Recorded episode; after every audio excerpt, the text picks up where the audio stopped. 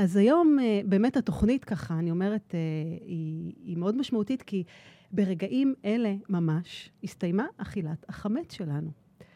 אז ממש עכשיו, זה אפילו ככה בעשר ושתי דקות למען הדיוק, והשרפת חמץ בערך עד 11 ומשהו. אז באמת רגע לפני חג שכולו, כולו מזוהה עם חופש ועם חירות.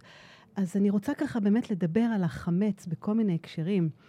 אמ, אתם יודעים, זה, זה באמת זכות ככה לבוא לפה בדיוק ברגע הסימבולי הזה, אמ, ולחשוב ככה באמת אה, איך אנחנו לוקחים השנה את הסיפור של ההגדה למקום קצת אחר.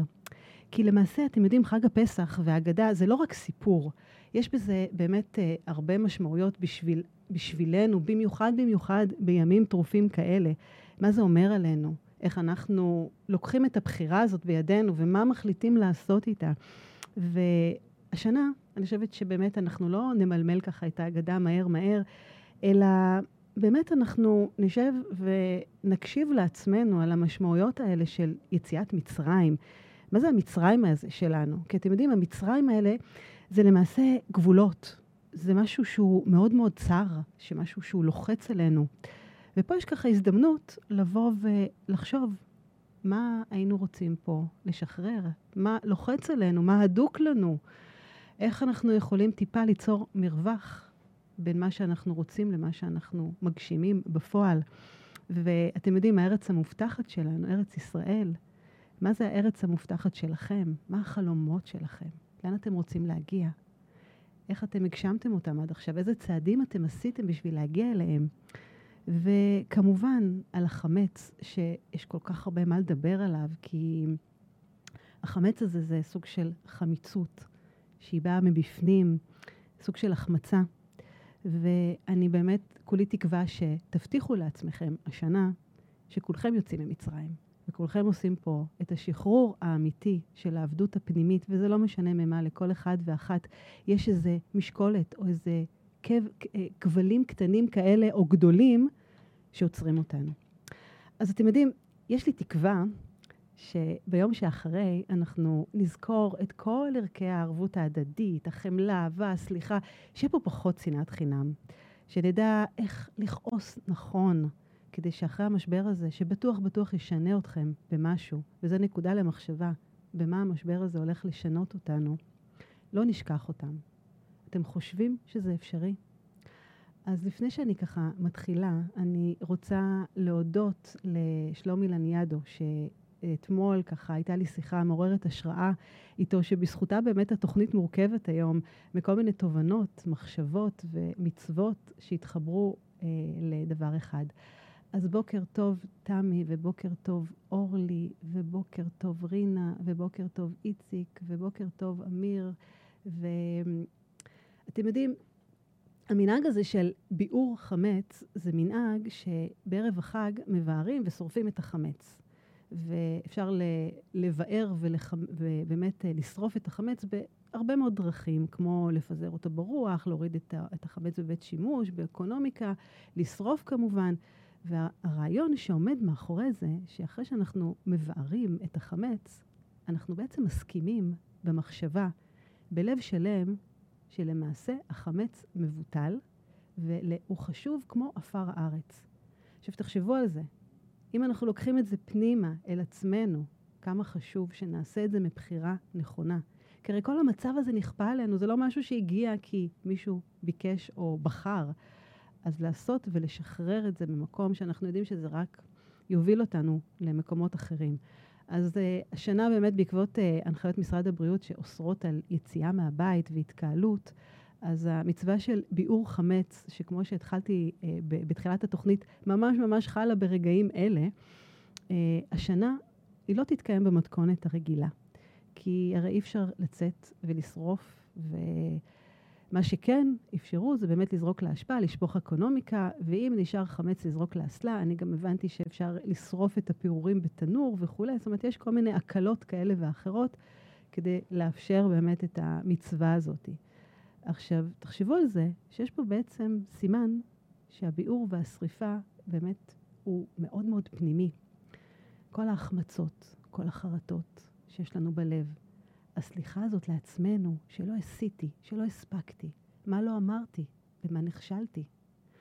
אז uh, כמו שהתחלתי להגיד בתחילת התוכנית, בהחלט נפלה בחלקי הזדמנות ככה לתוכנית מיוחדת שהיא סימבולית מכל כיוון אפשרי, והיא מאפשרת לנו, ממש ברגעים האלה, לכל מי שמקשיב לי, לעשות גם ביאור חמץ חומרי, אישי, רוחני, משמעותי, פה בתוכנית, ככה, לפני כולם. אז לפני שאני ככה מתייחסת פנימה, אני חושבת שראוי שאני גם אתייחס לנוסח הרשמי של ביאור החמץ. עכשיו, הנוסח של ביאור החמץ בארמית, הוא אומר כזה דבר, זאת אומרת, אנחנו למעשה שורפים את החמץ, ואנחנו אומרים, כל חמירה וחמיאה דאיקה ברשותי, דחזיתה ודלה חזיתה, דביארתה ודלה ביארתה. אה, לבטיל ולהווי כאפרה דאפרה. שבעצם, מה זה אומר בעברית? כל חמץ ושאור שיש ברשותי, שראיתיו ושלא ראיתיו, שביארתיו ולא ביארתיו, הוא יבטל ובעצם הוא יהיה שווה כעפר הארץ. מה זה אומר? שאין לו שום תועלת. גם אם הוא נמצא, הוא כבר לא רלוונטי, כי ביטלתי אותו. עכשיו בואו ניקח את זה לחיים שלנו. כמה אנחנו משחררים דברים, או כאילו משחררים דברים, אבל לא באמת. אלא המקום מאוד מאוד, אה, אני אומרת, כלפי חוץ, אבל לא כלפי פנים. אתם מכירים את זה שאומרים, כן, כן, בטח, אני עובר הלאה בראש, אבל הרגש לוקח אותנו אחורה ומחזיר אותנו למקומות אחרים שהם פחות טובים לנו, כאלה שהיינו רוצים באמת לשחרר אותו. אז החמץ הפנימי הזה, אתם יודעים, יש משהו סימבולי כל כך, כי זה באמת לא רק החומר, אלא הוא מאוד מאוד קשור לאגו שלנו, שאנחנו מכירים, שאנחנו מזניחים. כל ההחמצות האלה, החרטות, כי אתם יודעים מה החרטה הכי גדולה שלנו? החרטה הכי גדולה זה על מה שלא עשינו ולא אמרנו באותו הרגע. זה לא על דברים שעשינו או עשינו אותם לא טוב, זה על דברים שלא עשינו, שפספסנו. נגיד אני רוצה להגיד משהו ולא הרמתי את היד. אני רוצה עכשיו, יש לי הזדמנות נפלאה לעשות איזה שיתוף פעולה מעולה, אה, אה, לנסוע למקום אה, כזה או אחר. אה, הזדמנות שפתאום נקראה בדרכי ואני מפספסת אותה. אלה החרטות הכי משמעותיות שיש לנו, כי פספסנו את ההזדמנויות שלהם. ואז למעשה אנחנו מחכים לרגע קסום, שבעצם נסלח לעצמנו, שאכזבנו אחרים, את עצמנו, שנשחרר את הכעס הזה. אבל זה לא עובד ככה. זאת הסיבה שכל כך קשה לנו לשחרר את החרטות ואת ההחמצות האלה. כי הזמן, אתם יודעים, לא תמיד מרפא את כל הפצעים, ולצערי גם המשפט, גם זה לא תמיד יעבור בסוף. אז אה, שוב אני רוצה להגיד בוקר טוב שלומי, בוקר טוב אגר, ובוקר טוב לדוד, וחג שמח לכל מי שככה כותב לי פה. ואני מזמינה אתכם באמת ככה להצטרף אליי ולהגיב ולחשוב אה, אנחנו ערב חג, ואנחנו, אני פה מדברת ככה על באמת אה, נושאים מתוך ההגדה, שאני אומרת, היום היא מקבלת משמעות הרבה יותר מהרגיל.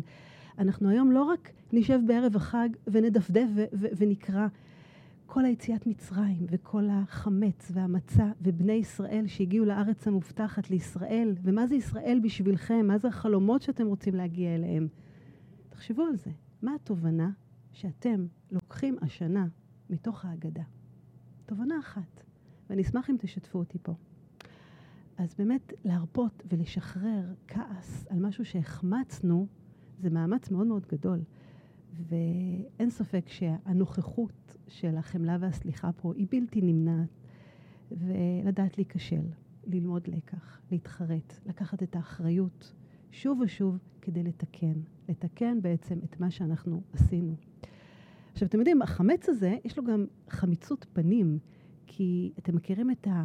נמאס לי, אין לי כוח, לא בא לי, אני אוותר על זה עכשיו. אז הרבה פעמים הוויתור הזה הוא בלתי נמנע, כי הוא מגיע ביחד עם איזה כאב, ובסבל, ובכניעה, ובפספוס כזה שלא עשינו מה שרצינו לעשות. ולא הסתכלנו על ההזדמנויות ולקחנו אותן. עכשיו, לא כל הזדמנות צריך לקחת, אבל בטח שבטח בואו נבחן ובואו נראה מה זה יעשה לנו.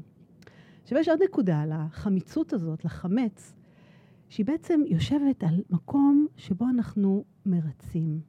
אנחנו מרצים אחרים ואנחנו עושים מה שהם מצפים ורוצים מאיתנו, וזה לא תואם לאמת הפנימית שלנו. וזה מכרסם. אתם יודעים, משהו שהוא מחמיץ, הוא מעלה עובש, הוא כבד, הוא כמו איזה משקולת כזאתי שיושבת עלינו. ואפילו זה יכול להפוך לרעל ולפגוע בבריאות שלנו ובתוכנו. ומן הסתם זה יוצר כעס ומרמור וסבל ועוד עוד מלא מלא דברים כאלה, כי הפגיעה הזאת בסופו של דבר היא בעצמנו. אז נכון, מצד אחד אנחנו לא רובוטים, וחשוב כן למרר ולהתקרבן קצת, לא יותר מדי, להוציא את התסכול הזה, אתם יודעים, להגיד, לספר, אבל בואו נוציא את זה נכון. בואו נדע ללמוד לכעוס נכון. גם להגיד, לא בא לי זה בסדר. גם להביע אי, כעס על אי צדק. והיום אנחנו כולנו מוקפים ב"אכלו לי, שתו לי, לא טוב לי". מאוד קל ללכת למקומות האלה. עכשיו, זה טוב לשחרר אותם, אבל תעשו את זה במידה נכונה ותעשו את זה במודעות ותדעו גם מתי לעצור. למה? כדי לא לפגוע בעצמכם. כי הדברים האלה יוצרים את התקיעות. הם הדברים שבסופו של דבר נכנסים פנימה והופכים לח... להחמצות, למשהו שאנחנו לא נצליח להשיג אותו בהמשך. אז uh, בהחלט כדי לשחרר את החמץ הזה נדרש ניקיון באמצעות חמלה וסליחה ותודה. אז בואו נשרוף, בואו נפתח דף חדש. בואו נסכים לשחרר, לנקות את מה שיש לנו בפנים. ולפני שאני אדבר על איך, אני רוצה רגע להתייחס עוד מילה ככה בנושא של ההגדה למצה. אפילו הבאתי פה מצה. עכשיו תראו, ההגדה פותחת בעל לחמניה. עכשיו דיברתי על זה שהניקיון הוא פנימי. ביאור חמץ, אנחנו עושים אותו גם בחוץ וגם פנימה. והיום במיוחד הסימבוליות הזאת שאנחנו רוצים להשתחרר מהעבדות הזאת, שאנחנו לא יוצאים מהבית ואנחנו כמעט לא עושים שום דבר, אנחנו לא עובדים, אנחנו לא יוצאים אפילו בגדים לחג וקניות, הכל ככה בצורה מאוד מאוד מוגבלת. אבל אם תחשבו על זה, ובאמת, שלומי, תודה רבה על התובנה הזאת, אה, המצה הזאת, תסתכלו עליה, כמה היא דקה, כמה היא פשוטה. עכשיו, מצה מורכבת למעשה ממים ומקמח, שזה בעצם לחם העוני שלנו, שאכלו אבותינו בארץ מצרים.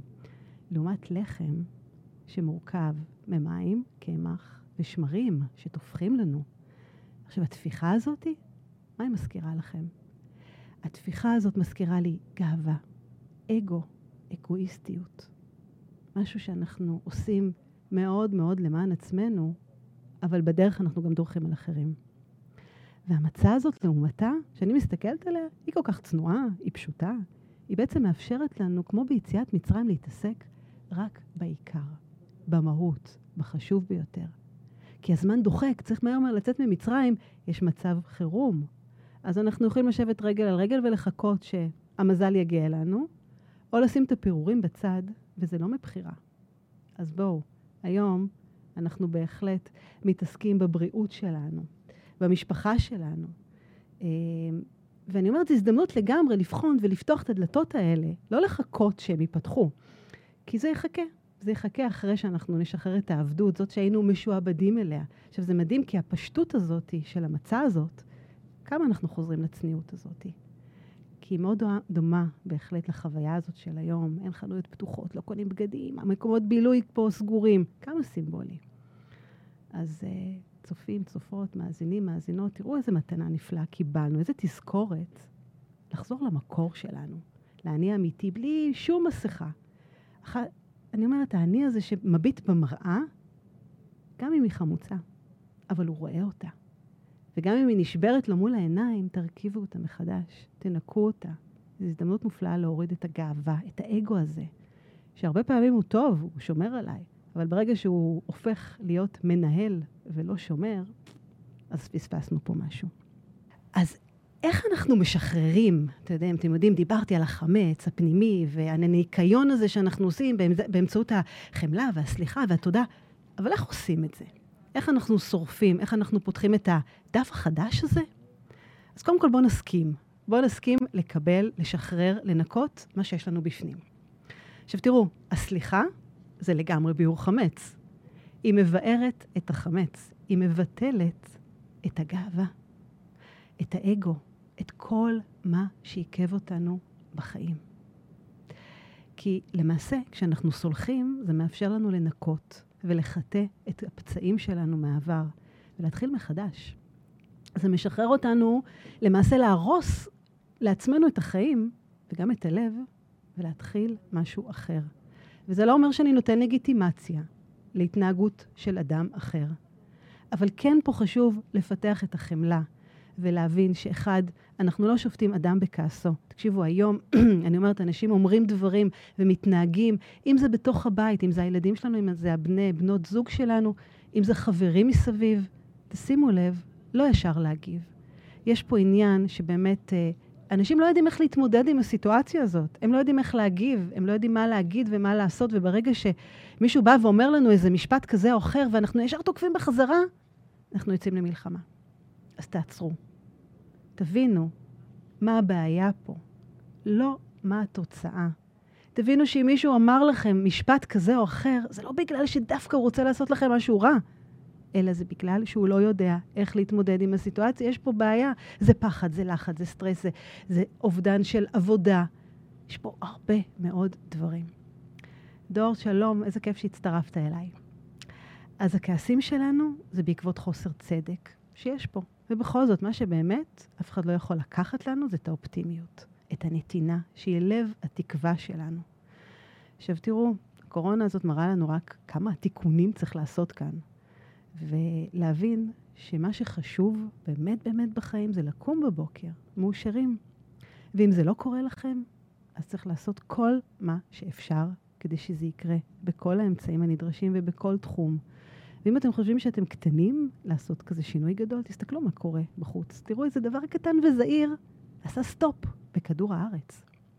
אז סיפרתי לכם שיש לי תקווה שגם ביום שאחרי אנחנו נזכור את כל הערכים האלה. שאנחנו לא נשכח איפה היינו ומה עשינו. כי לגמרי, היום אנחנו יודעים כולנו מה נשתנה, אנחנו לא יודעים מה ישתנה. והמשבר הזה, הוא משנה אותנו. תחשבו על זה. אם הייתי עכשיו שואלת אתכם, התקופה הזאת, המציאות הזאת, תהפוך אותי לבן אדם יותר, מה הייתם אומרים? אז uh, לגמרי. אתם חושבים שזה אפשרי? חני, תודה רבה על התקווה. אני חושבת שהתקווה שאני מנסה פה להעביר זה קודם כל משהו שהוא קיים בכולנו, אבל לפעמים הוא על אש נמוכה. בואו נגביר אותה. היא נמצאת שם. תפתחו את הדלת הנכונה, תגבירו את התקווה הזאת. אז uh, היו כאלה שיגידו שאני מאוד מאוד תמימה, שאני רוצה יום אחרי, שכולנו נזכור את כל מה שעברנו, ובכל זאת מה יש להפסיד. עכשיו תראו, אם אנחנו הולכים לתרגל ולהפנים כבר עכשיו את הערכים האלה, אז זה כבר יהפוך לחלק מאיתנו. איך עושים את זה? איך מתרגלים מעכשיו שלוש הנחות יסוד שמתחילות להיות מופנמות, מתחילות לחלחלות, לחלחל ולהפחית כעסים, מתחים, תסכולים, מחשבות מעכבות. עכשיו תראו, הצעה לי אליכם, תעשו את זה במשך שבועיים. למה שבועיים? כדי שזה יהפוך לחלק מכם. עכשיו, הראשי תיבות האלה של השלוש הנחות יסוד, או שלושה עקרונות ככה, של uh, הגישה, של הסליחה ושל שחרור כעסים, שאני דוגלת בה, היא מורכבת משלוש אותיות שמאוד מאוד קל לנו לזכור, בטח שבטח בימים אלה, וזה המילה אמן. א', זה אוטומט. ספרו עד עשר, ואפילו יותר לפני שאתם מגיבים. תנשמו, תיצרו מרווח בין הגירוי לתגובה. כי אתם יודעים, זה לא פשוט בהתחלה. מישהו לוחץ לנו על איזה כפתור, ואנחנו ישר ישר נדלקים, חכו. תבחרו איך להגיב אחרת. אל תבחרו להגיב לפי התוצאה, תבינו מה המקור של הבעיה. תנסו לבדוק על מה זה יושב, מה יקדם אתכם, מה יקדם אתכם. אל תתייאשו, כי התמורה פה היא מדהימה, וזה עניין שכל כך חשוב לתרגל אותו. זה מונע כעסים, זה מאפשר לנו להקשיב ולבחור איך הכי נכון לנו להגיב, וזה מה שמעיף אותנו קדימה למטרות שלנו. המם זה מציאות. תבחרו להסתגל למציאות החדשה. אתם מכירים את התחושה הזאת שעברה על כולנו, אני חושבת. איך זה יכול להיות שזה קרה? אני לא מאמין. כל העולם הפסיק uh, לתפקד, סטופ כדור הארץ. זה הזוי, זה סרט בדיוני. צודקים, אבל אוקיי, עברנו את השלב הזה שאנחנו מכחישים, לא, לא מאמינים. פתחו את העיניים, זה קיים, זה המציאות החדשה, אנחנו שם. קבלו אותה, אל תתווכחו איתה ותנסו לשנות אותה, כי זה לא עובד. עכשיו, לא תמיד ניתן להילחם, לשנות, ולכן תשימו לב באמת למילים ולמחשבות שלכם, שמחזירות אתכם אחורה, לעבר, לכעסים, לאשמה. התמקדו פה, פה ועכשיו במה שאפשר לעשות, כי תמיד, תמיד, תמיד, תמיד יש ברירה נוספת. הנון זה נעלי אחר. תגלו חמלה. תיכנסו לנעלי אחרים ותזכרו שכל מה שאחרים אומרים לנו ופועלים, זה לא נגדכם. ועכשיו במיוחד, במיוחד בתקופה הזאתי, זה הדרך שלהם להתמודד עם המציאות, לא לשפוט אותם. תבינו, תקבלו, תכילו, תחבקו הרבה הרבה יותר. אנשים היום כל כך לחוצים, פגיעים, רגישים, ואנחנו לא שמים לב, אנחנו הופכים כל דבר קטן לכדור שלג שרק מתגלגל ומתגלגל. עכשיו תראו, ראשי תיבות של אמן, תרגלו אותם. אוטומט, מציאות ונעלה אחר, שזה החמלה למעשה. מה אתם אומרים על הגלות במצרים? אתם יודעים, הגלות הזאת היא, במצרים היא מסמלת את הגבולות הפנימיים שאנחנו מנסים להתגבר כל יום מחדש. את המחסומים שלנו, את המעכבים. עכשיו, יציאת מצרים זה בעצם תהליך שמתבצע בכל יום, אם נחשוב על זה, כן? אנחנו כל יום מתגברים על כל מיני חששות וכל מיני גבולות. כל יום אנחנו למעשה יוצאים ממצרים. עכשיו, מה זה מצרים? זה מקום מאוד מאוד צר. ויש שם יציאת חירום, אנחנו צריכים לבחור ולבחון אותה ולראות כמה היא יכולה באמת לפרוץ לנו את הדלת למשהו אחר. עכשיו, כל היציאת מצרים הזאתי, אני קוראת לה, במונחים שלי, מקלחת של סליחה. עכשיו, קטונתי באמת מלתת פרשנות על, על השיעור העצום שאנחנו מקבלים היום בתקופה הזאת, שזה למעשה שיעור ברמה שהעולם כולו לא ידע שנים. וכן, אנחנו כולנו נהיה אחרים. זה ישנה אותנו. והפתרון למה שקורה בעולם, תשאירו למומחים, את הפתרון לאנושות, תשאירו לנו. זה רק שלנו, אנחנו יכולים לתקן. אז בואו נזכור את זה. והעצה שלי אליכם, רגע לפני החג, לפני הניקיון הסופי. מה זה הניקיון הסופי? קחו לכם כל יום לעשות סוג של מקלחת של סליחה. כמו שאנחנו מתקלחים ואנחנו מחפשים את הבגדים ואנחנו מתנקים, תוציאו את האכזבות, את הכעסים, שנובעים מכל מיני דברים שאנחנו לא מקבלים, מכל מיני דברים שהופכים אחר כך להיות חמוצים ומחמיצים וכבדים לנו. ותזכרו שהכעס הזה קשור בעצם למה שאנחנו מרגישים הרבה פעמים בחלל הזה, שאנחנו רוצים משהו אחד, אבל מקבלים דבר אחר. מין חוסר אונים כזה, לשנות את מה שהיה, את המציאות. והבשורה הטובה, שיש דרך ולנהל את הכעס הזה. ולגבי הסליחה, הם קשורים למעשה למה שאנחנו נעשה עם החלל הזה באמצע. אז אנחנו בהחלט מתקלחים כל יום, אז אנחנו צריכים גם לעשות מקלחת פנימית כזאת, ולא רק לפני יום כיפור, או לפני פסח, או בזמן של משבר. כל יום. בגלל זה אני קוראת לזה סליחה יומיומית. להוציא את כל הרעלים, להוציא את כל הכעסים שיש לנו, את כל מה שקרה לנו באותו יום. והדרך הכי טובה זה לעשות את זה באותו רגע אחרי שאנחנו נפגעים. עכשיו, זה אפשרי, זה לא פשוט, אבל צריך להתאמן על זה, לשחרר את הכעס, ללמוד לקבל את המציאות, לבחון את הבעיה, ולא את התוצאה, להגיב עם תנועה, זאת אומרת, לעשות דברים שיקדמו אותנו, לא רק להגיד, אלא גם לבצע. עכשיו, לגמרי יש פה אחריות, כן? זה לדעת לקחת אחריות פתאום במקום להאשים, ולשחרר את זה נכון. עכשיו, זה לא אומר, דרך אגב, שאם אנחנו סולחים ומשחררים, ועוברים הלאה, זה לא אומר שאנחנו פריירים, זה בעצם אומר שאנחנו נותנים למישהו, אנחנו לא נותנים למישהו להתחמק מבלי שנכעס עליו. כי האמת, אנחנו, אם אנחנו לא סולחים, אנחנו פוגעים בעצמנו. אז uh, בקשה אליכם, ככה, רגע לפני, תהיו פחות שיפוטיים, גם כלפי עצמכם, גם כלפי אחרים. תגלו את הסובלנות, את החמלה, כי כולנו, כולנו עכשיו באותה סירה. ותזכרו את המילה אמן. אז באמת יש פה המון המון כעסים וחוסר צדק, ואני קיבלתי ממכם ואני מקבלת כל יום כל כך הרבה טלפונים על אה, חוסר צדק וכעסים שמתפרצים לפה ולפה, ומה אנחנו עושים איתם, ואיך אנחנו לוקחים את האופטימיות והתקווה ומשנים פה את הגישה שלנו. אתם יודעים, הכרתי לפני זמן מה אדם חכם שאמר לי שהייתה לו מחשבה שאולי כל מה שקורה בעולם הזה זה בגללו. עכשיו, תחשבו על זה, זה משפט מטורף, הוא קשה. הוא הוביל כזה למחשבה שאם כל אחד ואחת מאיתנו ייקח את האחריות. לא יהיה שיפוטי, יבקש את הסליחה, ישחרר את הכעסים נכון, ילמד לכעוס נכון, לגמרי. איזו אחריות מטורפת ניקח על החיים שלנו. עכשיו, איך עושים את זה? בדברים הפשוטים. צלמו במוח כל יום את הדברים הקטנים שמשמחים אותם, תפ... אתכם, תפנימו אותם טוב טוב, תזכרו מה זה להיות בן אדם שמגלה ערבות הדדית. לא רק ביום שאחרי, אלא היום, עכשיו. תגלו את הסבלנות הזאת, האכפתיות, את כל הערכים האלה שהם השתנו היום. הם פתאום הפכו להיות משהו אחר, פתאום ערך המשפחה הפך להיות דבר כל כך כל כך משמעותי ובמקום ראשון. וכל זה כדי שאנחנו נזכור את מי, מי היינו ביום שאחרי. אז תסתכלו טוב טוב על המילה הזאת, סליחה, תכניסו אותה ללב שלכם, כי, זה, כי זה, כשזה כתוב, זה לגמרי חותם שמשאיר אותנו במקום אחר לגמרי. אני רוצה לצאת לשיר, ואחריו אני רוצה לספר לכם על ארבעת הבנים של אגדת של פסח, ואתם לא תאמינו, גיליתי שיש גם בן חמישי. אז חברים, יש לנו המון המון מתנות. בואו, תנצרו אותם.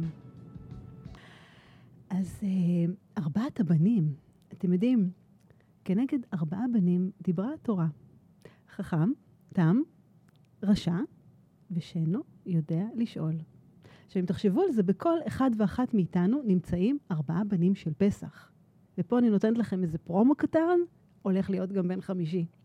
עכשיו, כל ארבעת הבנים משקפים לנו בעצם איך האיכות החיים שלנו יכולה להיות הרבה יותר טובה.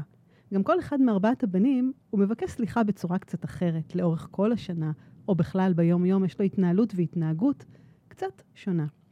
עכשיו, אם רק אנחנו נפתח את העיניים ונעשה עבודה נכונה, הרווחנו. אז בואו נדבר על הבן החכם. הבן החכם, הוא שואל, מה עדות החוקים והמשפטים?